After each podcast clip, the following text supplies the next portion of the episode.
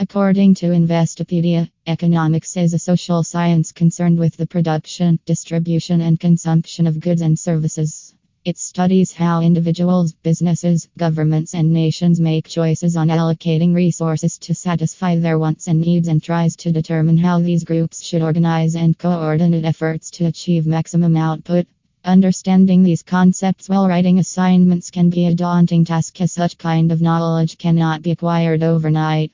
Therefore, it becomes advisable for students to go looking for specialists. So, if you want to take economics assignment help, go for sample assignment. They have experts who have years of experience in economics. They will provide you quality assignment within deadline so that you can get HD grades in your assignments. Visit www.sampleassignment.com.